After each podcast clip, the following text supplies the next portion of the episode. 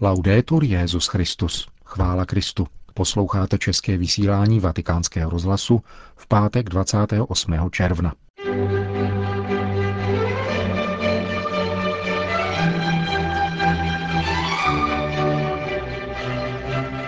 Ranní homílí papeže Františka a setkání římského biskupa s delegací konstantinopolského patriarchátu vám přiblížíme v našem spravodajství, po kterém bude následovat pravidelná promluva otce Richarda Čemuse. Hezký poslech. Zprávy vatikánského rozhlasu. Pán po nás chce trpělivost a bezúhonost a abychom chodili v jeho přítomnosti, řekl dnes papež František ve své homílii v kapli domu svaté Marty. Papež podtrhl, že je to vždycky pán, kdo si vybírá způsob, jak vstoupit do našeho života a právě proto je po nás žádána trpělivost. Mše se účastnili zaměstnanci zdravotnické a hygienické služby městského státu Vatikán v čele s vedoucím tohoto rezortu. Pán vstupuje do Abrahamova života pozvolna. Slibuje mu syna, když je mu 99 let. Do života malomocného však vstupuje i hned. Ježíš uslyší jeho prozbu, dotkne se ho a zázračně ji uzdraví. Papež František ve své homílii porovnával dnešní první čtení z knihy Geneze a Evangelium, aby ukázal způsoby, jaké volí pán, když vstupuje do našeho života, do života svého lidu. U Abrahama a u malomocného. Ne vždycky pán zasahuje stejným způsobem, poznamenal papež. Neexistuje žádný protokolární postup božího jednání v našem životě. Jednou pán jedná tak, dodal, a jindy jinak, ale vždycky jedná. Mezi námi a pánem ustavičně dochází k setkání. Signore,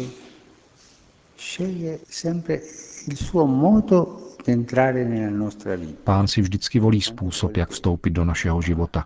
Často to dělá tak pozvolna, že začínáme ztrácet trpělivost. Kdy, pane? Modlíme se a modlíme a jeho zásah do našeho života nepřichází. Jindy, přemýšlíme-li o tom, co nám pán slíbil, vidíme, že je tak velkorysý, že jsme trochu nevěřícní, skeptičtí a jako Abraham se ve skrytu usmíváme. V prvním čtení jsme dnes slyšeli, že Abraham padl na tvář a smál se. Trochu skepticky řekl, co pak může mít stoletý děti a 90-letá Sára může porodit. Stejnému skepticismu, pokračoval papež, podlehne Sára u dubu v Mamre, když jí tři poslové řeknou totéž, co Abrahamovi. Také my často podléháme netrpělivosti a skepsi, když pán nepřichází, neudělá zázrak, neučiní to, co si přejeme, aby učinil. Nečiní tak, protože vůči skeptikům nemůže. Pán si vezme čas. Také on má ve vztahu s námi hojnou trpělivost. Nejenom my musíme mít trpělivost. On jí má. On nás očekává. A čeká nás až do konce života. Pomysleme na dobrého Lotra, který až na konci, na samém konci poznal Boha. Pán jde spolu s námi, ale často se nedá spatřit, jako v případě učedníků z Emaus. Pán v našem životě působí, to je jisté, ale často to nevidíme. Vyžaduje to trpělivost. Ale také pán, který s námi jde, má velkou trpělivost s námi. Papež se pak zamýšlel nad tajemstvím trpělivosti Boha, který jde spolu s námi.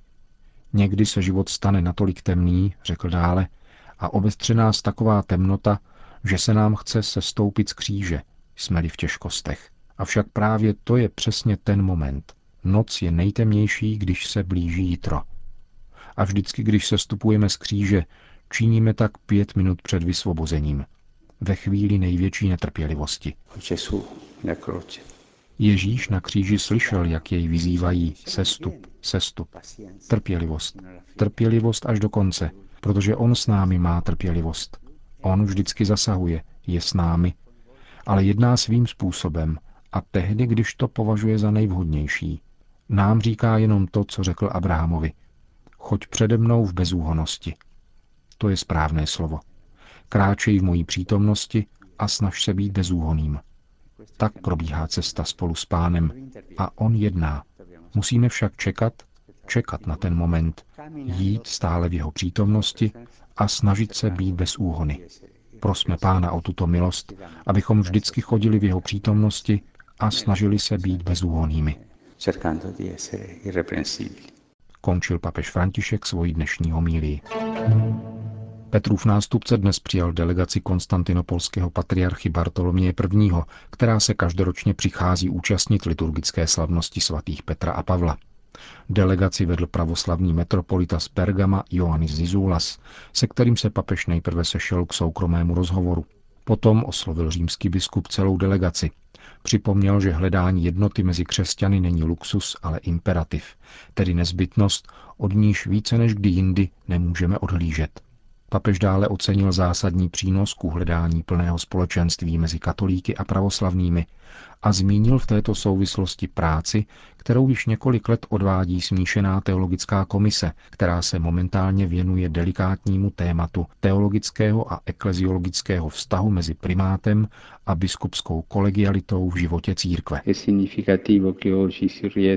Je příznačné, že můžeme dnes společně v pravdě a v lásce reflektovat toto téma, počínaje tím, co nás spojuje, aniž bychom skrývali to, co nás dosud dělí, Nejde přitom o pouhé teoretické cvičení, ale o důkladné poznání vlastních tradic, jejich pochopení a někdy také o poučení se z nich. Papež František v závěru své promluvy požádal členy pravoslavné delegace o modlitbu, aby mu pán pomáhal plnit službu římského biskupa a Petrova nástupce. Mám toho velice zapotřebí, dodal. Konec zpráv. Svoboda, ke které nás osvobodil pán. Tak nazval otec Richard Čemus svou homílí ke 13. neděli v mezidobí. Co je to svoboda?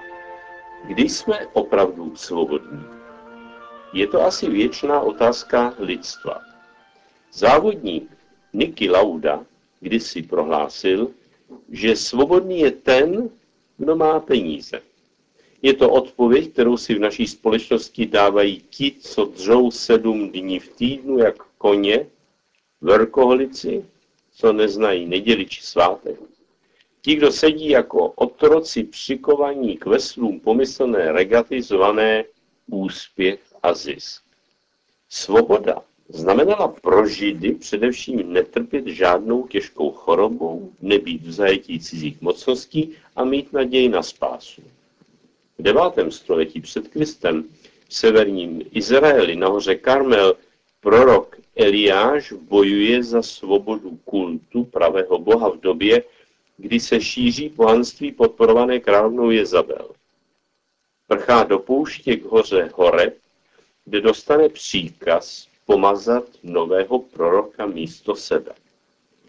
I to je svoboda.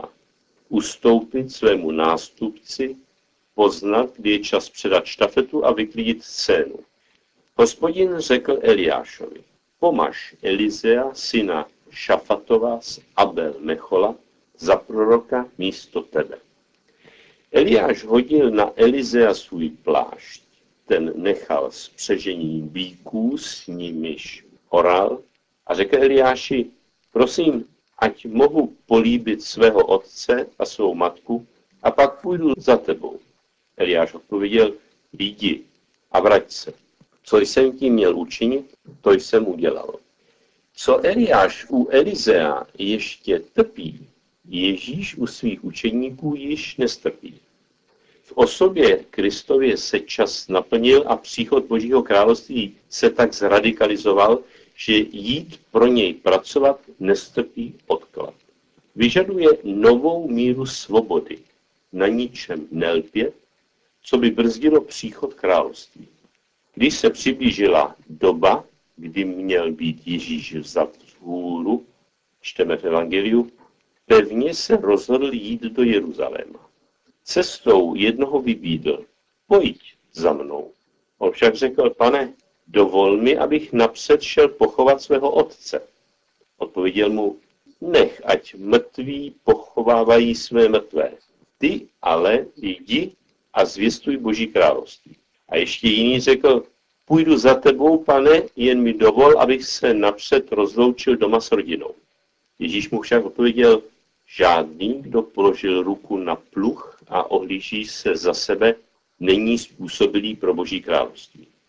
Jít z hůru do Jeruzaléma je cesta naplnění Kristovy mise, nikoli však uchopením moci, ale ve slabosti sebezmaření. Ježíš to neskrývá.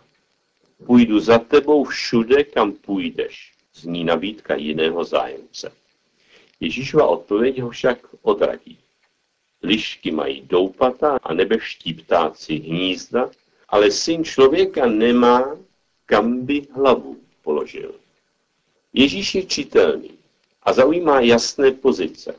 Jeho nekompromisní postoj nemá nic fanatického, násilného nebo sveřepého. Ježíš je svobodný a k té svobodě chce dovést i své učedníky. Ti se ovšem zaleknou, jakmile jim dojde, že Ježíšova cesta vzhůru do Jeruzaléma nemíří do ministerských křesel po jeho pravici a levici. Postupně však začínají chápat, že pán je chce osvobodit od všech konvencí, které umenšují či brzdí tok života, včetně zákona, který se z nástroje života, ze znamení boží přísně, převrátil v život svazující chomou nástroj smrti. Šavel, farizej a horlivec zákona, ze školy Gamalielovi, nyní jako apoštol urputně hájí novou svobodu. Křesťané se nemusí stát židy, přijmout obřízku vlastní předpisy Tóry, aby mohli být křesťany. To je ta svoboda, píše Pavel, ke které nás osvobodil Kristus. Buďte v tom tedy pevní. Zřejmě vzhledem ke konkrétním případům nabádá. Bratři a sestry, vy jste byli povoláni ke svobodě. Ta svoboda však nesmí být záminkou, abyste se vraceli prosazování sebe. Spíše si navzájem posluhujte láskou. Celý zákon totiž ve své plnosti je obsažen v jediné větě. Miluj svého bližního jako sám sebe. Jestliže se však mezi sebou koušete a požíráte, dejte pozor, abyste jeden druhého nepohltili. Chci říci toto. Žijte duchovně a nepropadnete žádostem těla. Tělo totiž touží proti duchu a duch zase proti tělu. Mezi nimi je vzájemný odpor, takže neděláte, co byste chtěli. Jestliže se však necháváte vést duchem, nejste už pod zákonem. Podle Řehoře Niského je svobodný ženich, kterému už nic nebrání vázat se na svou nevěstu. Tak i naše duše se chce spojit s Kristem, nebeským ženichem. Řekneme-li k lásce ano, jsme svobodní v životě i ve smrti. Jeruzalém, pocházející z hora, je svobodný, je naše matka, píše svatý Pavel Kalacký. U ní smíme sát do sytosti z prsu, který utěšuje, pít s rozkoší ze zdroje jeho slávy, jak říká Izajáš. Kví tedy skutečná svoboda v závazku, který vyrůstá z osobního vztahu důvěry. Žán 16. je proto plný radosti, vděku a slasti. Velebím hospodina, že mi byl rádcem. K tomu mě i za noci vybízí mé nitro. Hospodina mám neustále na zřeteli. Nezakolísám, píše po mé pravici. Proto se raduje mé srdce, má duše plesá, i mé tělo bydlí v bezpečí, neboť nezanecháš mou duši v podsvětí, nedopustíš, aby tvůj svatý spatřil porušení ukážeš mi cestu k životu. U tebe je hojná radost, po tvé pravici je věčná slast. Tvorstvu zbývá totiž naděje, že i ono bude vysvobozeno z poroby porušení a dosáhne svobody ve slávě boží dětí. Hovořil otec Richard Čemus. Končíme české vysílání vatikánského rozhlasu. Chvála Kristu, Laudetur Jezus Christus.